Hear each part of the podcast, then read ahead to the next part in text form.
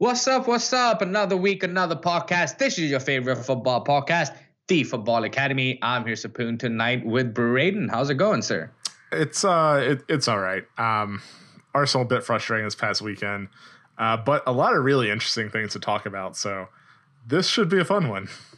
Absolutely, it is going to be a fun one. So before we get into uh, all the games that happened this past weekend, do you want to give uh, the listeners uh, a rundown of uh, how did we do in our betting. Uh, yeah, this week, week, I'd really like to do that. Um, so if you're if you haven't listened to uh, the Football Academy before, um, I'll go through real quick what we do here. Uh, we have hundred pod bucks per match to bet on the three way money line. Um, so each team wins and then draws a possible outcome and uh, we take the odds and then tally up and see how we did at the end of each week. And so we had a pretty good week uh, this week. Uh, Sapoon got six of the 10 games correct uh, for a return of 1,362 pod dollars and seven pod cents. Uh, I also had six of the 10 games correct, uh, but had a little bit better um, return on some of those to return 1491 pod dollars and 51 pod cents both profitable though. a really solid weekend uh, for us, I think.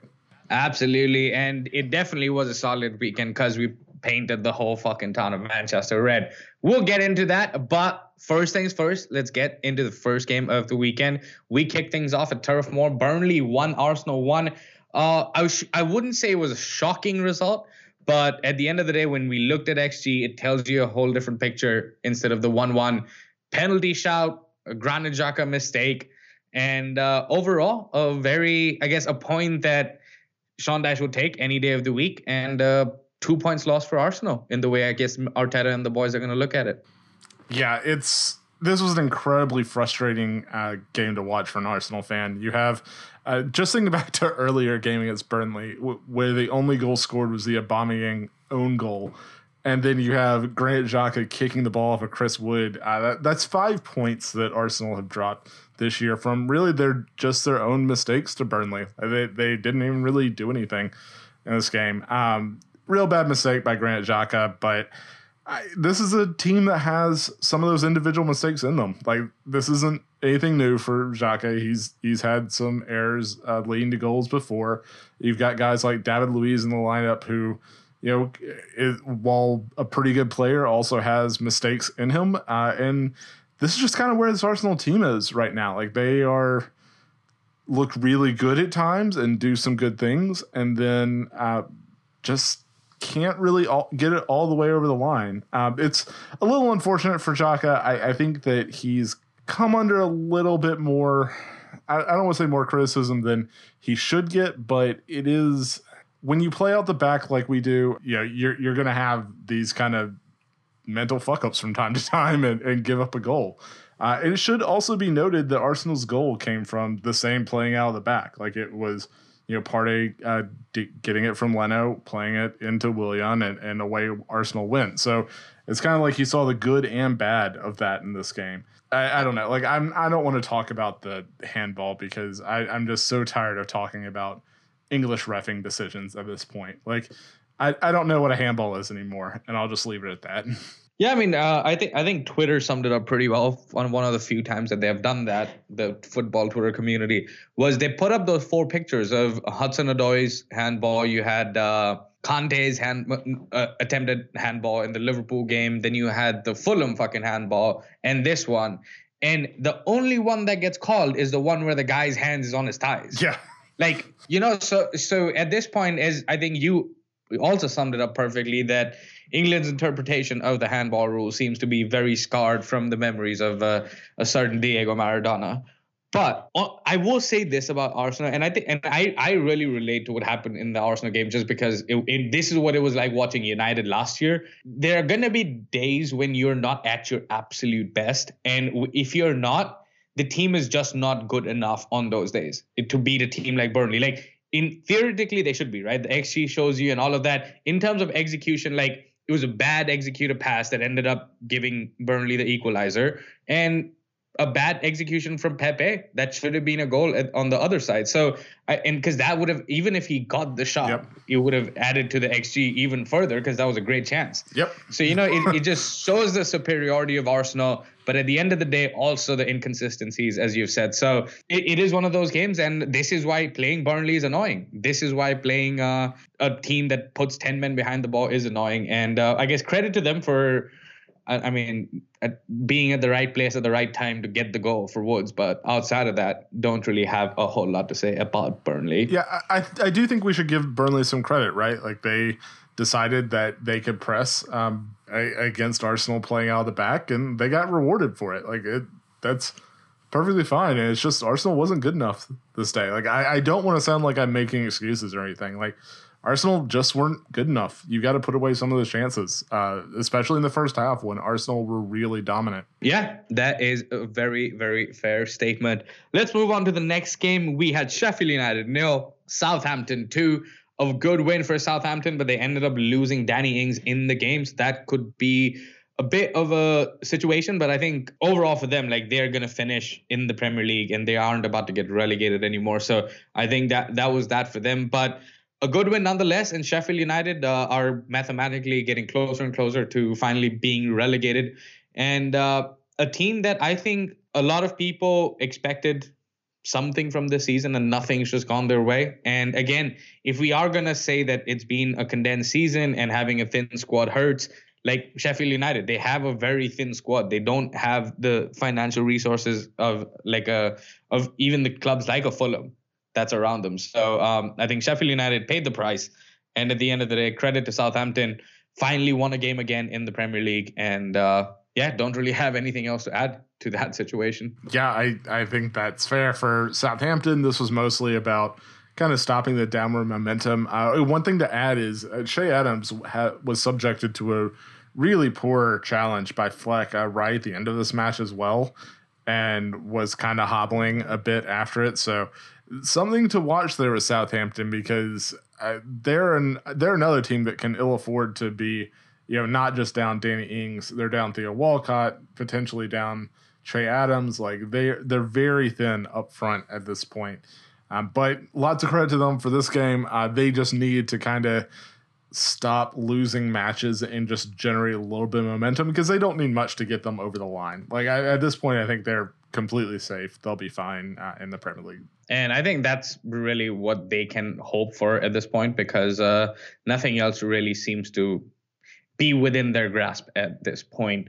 Um, moving on to the next game, Aston Villa taking on Wolverhampton Wanderers. We nailed this. This this was going to be a draw, and I think missing the talisman from both those teams and Jack Grealish and Raul Jimenez really takes the sting out of the game. And even though it was a fairly entertaining game, in my opinion, um, ended nil nil. And uh, I think both the teams are going to take the point and just move on. Yeah, I've got to agree with that. I think it was a pretty open game for the most part, as as open as Wolves will generally play. Uh, they like to keep it pretty compact uh, at the back most of the games, but they had the better chances in this one. Uh, they had a couple chances really like in the six yard box that they probably should have put away. But I mean, Martinez keeping another clean sheet, a really, really good pickup for Villa this year. Uh, and that's like the two teams that are pretty even that played to a draw. Like it, it was open and entertaining, like you said. But at, at the end of the day, I think you're right. Like they just don't have the talent without their kind of key players on each team to really make a breakthrough. Yeah, and uh, that really showed in this game, in my opinion. Uh, let's move on to a game that I found very, very entertaining and credit, real credit to Leicester City for figuring a way out to win the game against Brighton, down 1 0, and ended up coming back and winning the game 2 1. I think this is a game that's going to give uh, Leicester a lot of confidence. And as far as Brighton goes, man, like no, nobody. I think I think they should have at least gotten a draw out of this game. But again, another game that they play well in and don't end up getting the result. Yeah, Brighton to me are in real, real trouble right now. Like they're they're a team that they're now even on points with Fulham, and I, I realize that Brighton have a game in hand, but they've had a lot of trouble getting results uh, this year, and that's been consistent all throughout the season. Um, and I, I, it's concerning to me uh, for Brighton, uh, but I think you're right. Like, I think this is a game they probably should have gotten a point from, and it, it just kind of didn't go that way for them. A lot of credit to Leicester uh, to dig in and and get the win here. Um, when you're talking about the top four push, all the injuries they've had, they really needed something to kind of go their way, and this went their way for them. So I a lot of credit to them. Um, we'll see where it turns in the rest of the season. And I think this was a much needed win for them to keep momentum uh, to finish top four. And as far as Brighton goes, the next two teams we're going to talk about are primarily the reason why I think they might be safe because those two teams are even worse than Brighton in terms of getting results. And that's West Brom and Newcastle who played each other in a 0-0 draw that I mean I don't know who was surprised by that scoreline. Like I don't know what anybody else expected from that game. But for as far as both of us were concerned, we kind of said this is what's going to happen, and uh, that's what ended up happening.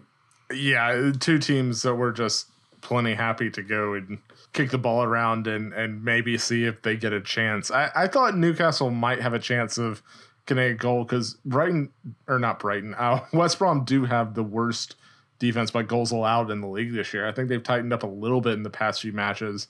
Uh, it's probably from Sam Allardyce tightening things down a little bit, but they are a team that's been leaky at the back at times this year. So a little surprising that it was nil nil, but absolutely not surprising at all that it was a draw. Yeah, I mean, I, I think overall, uh, in terms of both these teams, uh, neither one of them could have really gone and tried to win the game because a loss could be really, really fatal in this kind of a situation. So I think that's why we saw the game that we ended up seeing. And again, uh, nobody can be really surprised with a draw in this scenario.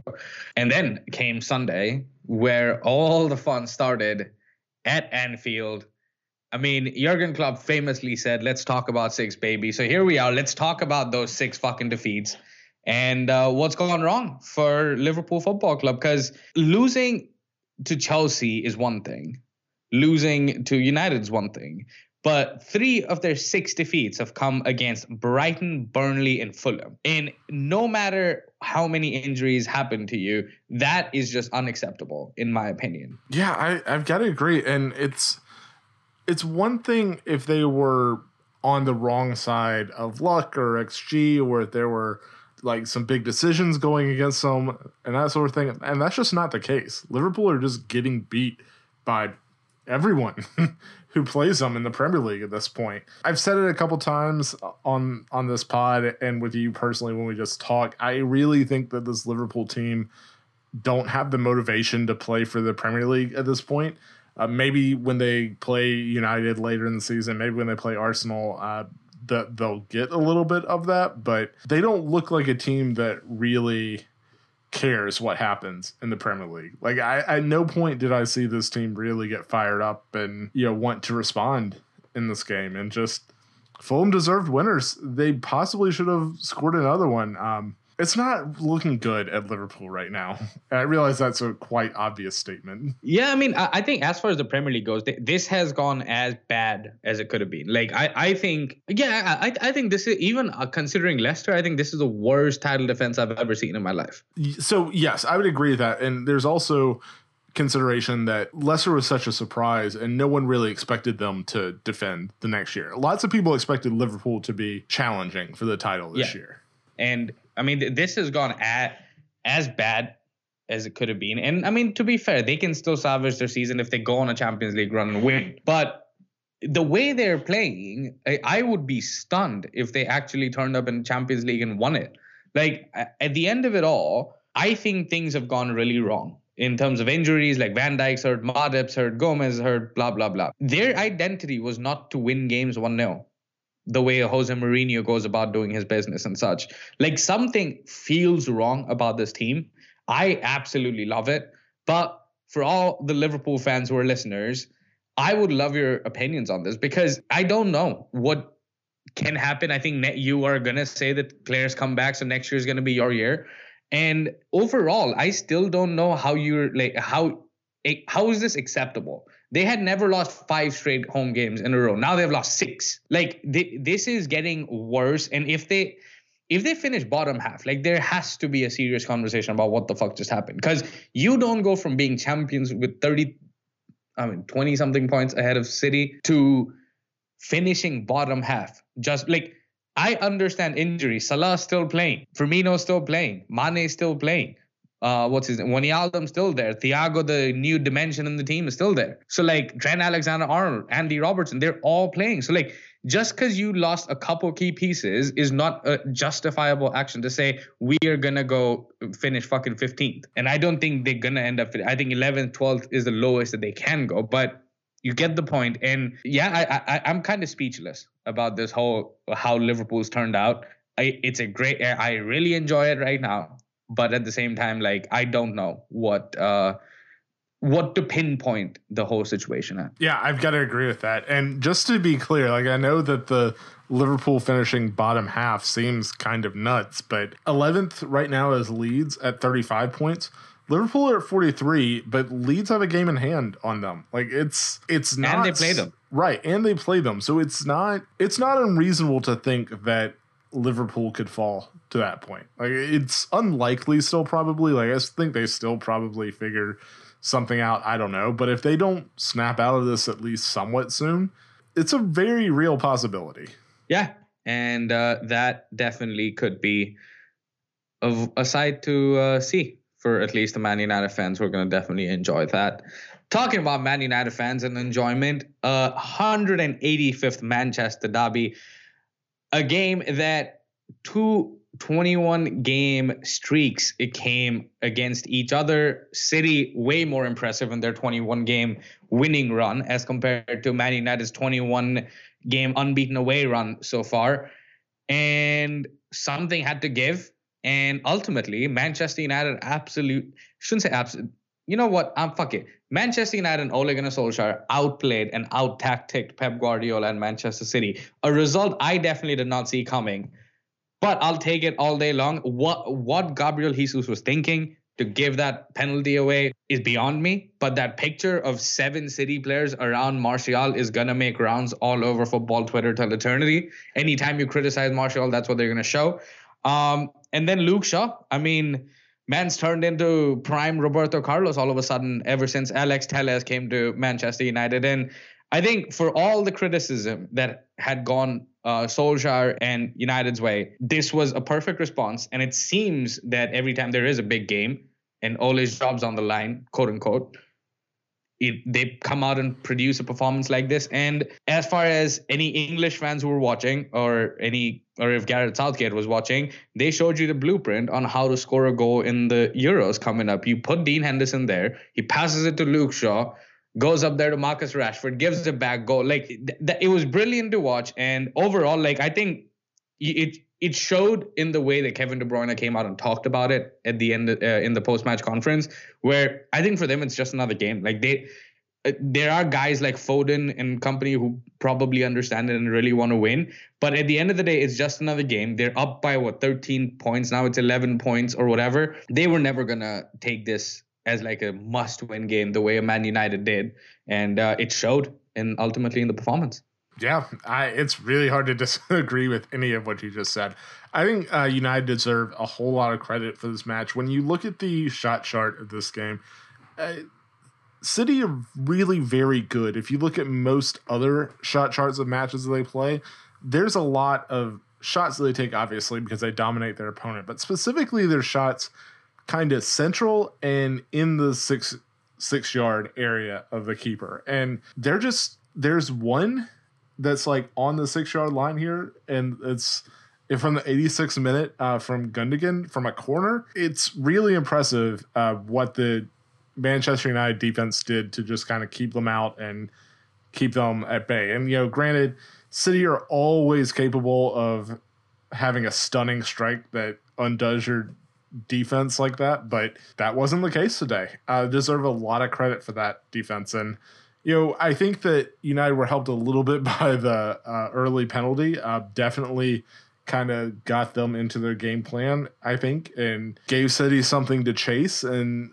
that's always kind of how I think United want, wanted to play this game, kind of protecting a lead and looking for a counterattack, I think, because that's really where I think United have shown that they can really hurt City is, you know, just exploiting the the attackers for United uh, getting one on one matchups with City defenders Uh, and and then like you said, Shaw coming in on overlap, like that's that's another dimension that I think has been added this year, and it's a really bad matchup for City, I think. And United do a lot of things that are difficult for them to to counter in the way that they usually play. Yeah, and I I think especially having the pace up front. Hopefully, uh, I think Rashford has an injury that he might miss the next couple of weeks, which could be crucial for United. But Martial looked like his old self. That really made me happy. And I mean, Dan James, he's be the two times he's played. Uh, yeah, he he's played at two times in at Etihad, and United's won both times. So like, not even freaking Kevin De Bruyne has a hundred percent accuracy rate like that at uh Etihad. But I, I will say this as far as Manchester United are concerned. I think this game shows you all the good that Man United has to offer in terms of Wan-Bissaka, right? What what is he really good at? He shuts down that left hand side for the opponent, right? Like you're not gonna get past him, and even if you do, he's gonna make it really hard to do something meaningful.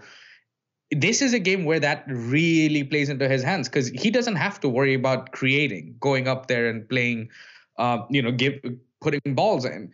And it, as you said, I think let me rephrase that. I think as far as Manchester United are concerned, this is this was the game they had to win, but they have to keep going on a run. Like I think you can say that Manchester City are vulnerable, and in their entire run that they had of the 21 game win, barely did they ever go behind. And this was the last game they would want to go behind because, as you said, United can sit back and just counter at that point, and that's more or less what ended up happening in the first half because United were not very good at the ball. So, funnily enough, I think Maguire had an interview after the game where he said they looked at Man City and City had scored in the first 15 to 20 minutes almost every game in that run. So, when they started the game, you see Bruno start the game off, gives it to Lindelof, who just hoops it up in order to make sure like they can get out there and get some pressure, and that ended up getting the penalty, which tells me that there are still vulnerabilities as far as Man City are concerned, they might not be the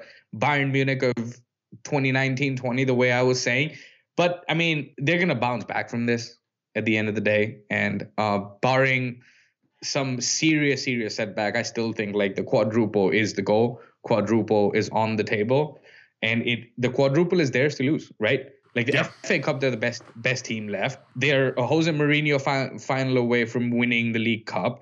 They're 11 points clear in the league, and they're the best team in Europe. So like, they, they everything is still there for them. United just won the game, so we'll see how this whole thing goes. But uh, hey, a derby win is a derby win, and go fuck yourself, Pep Guardiola, because you are Frank Lampard left. So now Pep Guardiola has officially taken the nickname of being Ole's bitch. That's how I'm going to end that. And we'll see when David Moyes wins against Ole what I'm saying. But that we shall talk about that when and if that happens.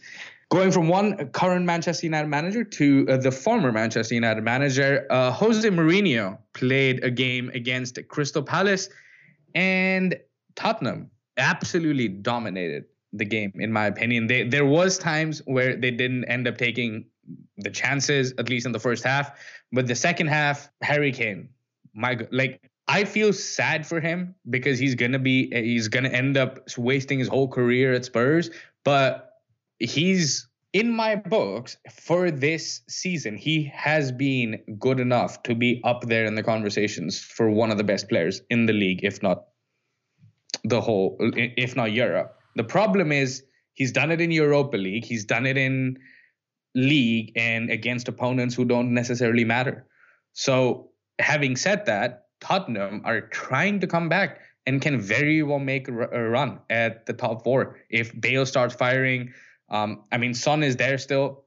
I don't know what's up with him, but Bale, Son, Lucas, Kane, it looks like there's something good that could happen in these last couple of games, and especially with the final coming up, this season could really turn upside down for Spurs by upside down, I mean from bad to being a very decent season if they do end up with a couple of trophies and uh, get Champions League football.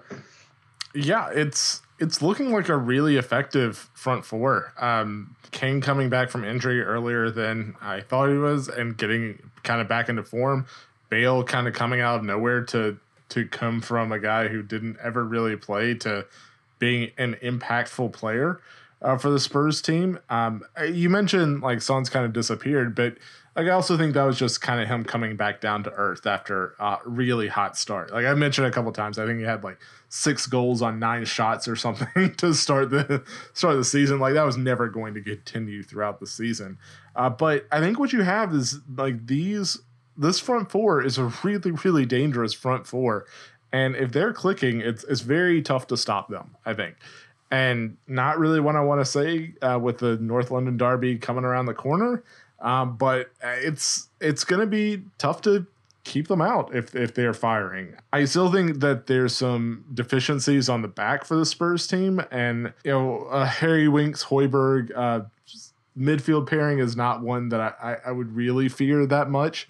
Um, so it's I think they're still vulnerable. It's just obviously Crystal Palace are never going to exploit that. Um, and I think you're right. Spurs completely dominated this game, deserved winners. Uh, a really good, solid game from them. Yeah, and uh, as you hinted about the North London derby coming up next week, I think it really is going to be the test of the two teams in terms of who is kind who, who can kind of make a run at Europe from the league positions as compared to depending completely on Europa League and other uh, fixtures. Um, by fixtures, I mean the other cups that they are in. So it shall get interesting, I'm assuming. But as far as this game goes, credit to Tottenham for uh, beating a 13 place Crystal Palace 4 1. And people seem to think like credit to them, obviously, for winning the game. United didn't beat Crystal Palace, obviously. But like, can we just calm down? Like, every time fucking any team wins outside of Man United, it's like, oh, look, they're back. Like, chill. They're not back. We'll see what happens in the North London Derby. Uh, talking about teams being back, Chelsea looks like they're back again. Chelsea 2, Everton nil, a game that I think Everton probably needed to win more than uh, Chelsea in order to remain in the hunt. However, they still have a game in hand to stay within the top four races and keep the pressure on everybody else. But the inconsistency of Everton was really showcased in this game where Chelsea really took the game to them. Havertz had a good game. Finally paid back like 1 million out of the 75 million that they paid for him. And uh, Timo Werner, I mean, guys got to finish. Like genuinely don't know what when he's going to start finishing because he's he's making runs he's getting the ball but he's just not being able to finish and uh, i think once chelsea took the lead with an own goal it wasn't necessarily going to be a competition after that yeah i think that uh, Everton or a team kind of wants to, for lack of a better word, pop up in moments. So they get a set piece, whether it's a corner, they've got the guys who can go attack it. But if it's a pretty open game, I don't really know they offer that much going forward. Like I, I, just have not really been that impressed, other than earlier in the season when it when it looked like it was kind of clicking for them. I, I think the season's kind of caught up with them, and now that everyone's at full pace, uh, they're still a pretty decent team, but I think they've been up and down this year. Uh, a lot of credit to Chelsea; they thoroughly dominated this game. Um, and uh, some good performances in there. Like you're right about Werner, uh, about him not finishing. Um, but at some point, if he gets in, if he keeps getting in the positions, at some point you gotta think it's going to come good because it, it doesn't look like he's completely forgotten how to finish. It's just like I've seen some that are like it just goes on the other side of the post, or it just he tries to get it onto his stronger foot and just doesn't have the time and that sort of thing. So I think there's still some adjusting to the league that's going on there and kind of having to deal with defenders as opposed to having acres of space like you do in the Bundesliga. Um, but I, I don't know. Like it's really good uh, for Chelsea overall. Uh, they've beaten the teams that are in front of them this last run with Tuchel, and I think it deserves some credit for that. Yeah, and I think it it will be very very interesting to see if they can continue this with the fixtures that they will have in the run in for the top four at the end. So. Uh, gonna be interesting to keep an eye out on Chelsea, and uh, they are in the Champions League. They're in the driver's seat against Atletico to go through as well. So this could really. They are a team, I will say again, that can make that run in Europe. They have the experience, and for what it's worth, man, Alonso on the left, along with uh, what's his face, Alonso on one side, you have Azpi on the other, you have Hudson Odoi, Timo Werner, Havertz, and company up front. I think it really adds a dimension to the attack they didn't have. And as far as Everton goes, they like to play the ball in the air. Chelsea are really good at defending crosses. Like Mendy yeah. is a tall ass fucking dude, right? He does he does not let you just cross the ball around and with the players in Rudiger, Christensen, and all. So and Zouma's very good there. there. Yeah, Zouma is very good as well. So this is a very, very good Chelsea team that we're finally seeing the a little bit of the 250 million that they spent over the summer finally showing a little bit of their quality and uh, could be scary signs uh, for the rest of the Premier League and Europe in general. Moving on to the last game of the weekend, West Ham 2, Leeds United nil. Did I say Jesse Lingard was gonna score? Yes, I fucking did, because that boy has been on fucking fire. Like I I am just so happy for the guy to see him go out there and do his thing. Took the penalty, missed the penalty, but still scored. And uh, I guess Declan Rice is going to be like, hey, give me my penalties back. Uh, having said that, I think 2 0 keeps the pressure on. No midweek games for them. Big game against Manchester United coming up. David Moyes could very well be in this situation where they end up being in the Champions League next year. Yeah, they've got as good a shot at it as anyone uh, does. They've got some key matches here coming up that are, are really going to be defying. They've got an Arsenal team that's going to want to catch up on. They got United. Um, Wolves that will they're always a difficult out even if they're not necessarily going to beat you that that much like they're they're going to make you work for it um, so West Ham have some really interesting fixtures coming up, but they also have some. If they get the results, they're gonna move farther ahead in that, and so and be more secure in their Champions League spot. So it's really, really impressive what they are doing. Um, I just did not see this coming at all this season, and they are just playing with a lot of confidence. They're going, they know exactly what their game plan is, and go out and execute it, and uh, Moyes deserves a ton of credit, and and for me, I think it's he's very very clearly the manager of the year. I think I think barring a collapse from here on out, he will be the manager of the year. the The only reason I'm saying it is because at the end of the day, if if Pep Guardiola ends up with the you know 90 odd points and a domestic trouble again, it's going to be hard to overlook overlook that. But not for I think, me. I mean, not for you. I mean, the, the problem is the, yeah like the problem is the way that these awards have been given out. Like i think people like people are going to be romantic about fucking bielsa. You know he lost the game like i i'm not going to go down that rabbit hole again about bielsa but david moyes in my opinion also should be the manager of the year.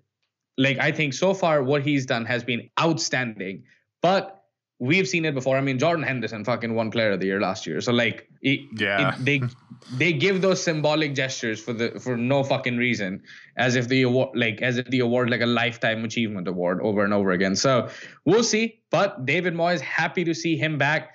Uh, doing his thing. Hopefully, not having Jesse Lingard against Manchester United is really going to affect how they play and really uh, demoralizes the team. But outside of that, I mean, they are a team that, as you said, have as good a chance as any and uh, could really make a huge impression. Having said that, that is it from us, I believe. Um, we do have the Manchester City Southampton game uh, that's going to happen on Wednesday. I think we all know where we would bet in that situation. And uh, don't necessarily see Southampton have a whole uh, lot of chance to come back and win anything in this situation. But if Southampton, if you could pull off a stunner, don't worry, United's going to lose to West Ham, so it'll it'll even everything out. But should be a good good game, and uh, I think it will be. That should be it from us.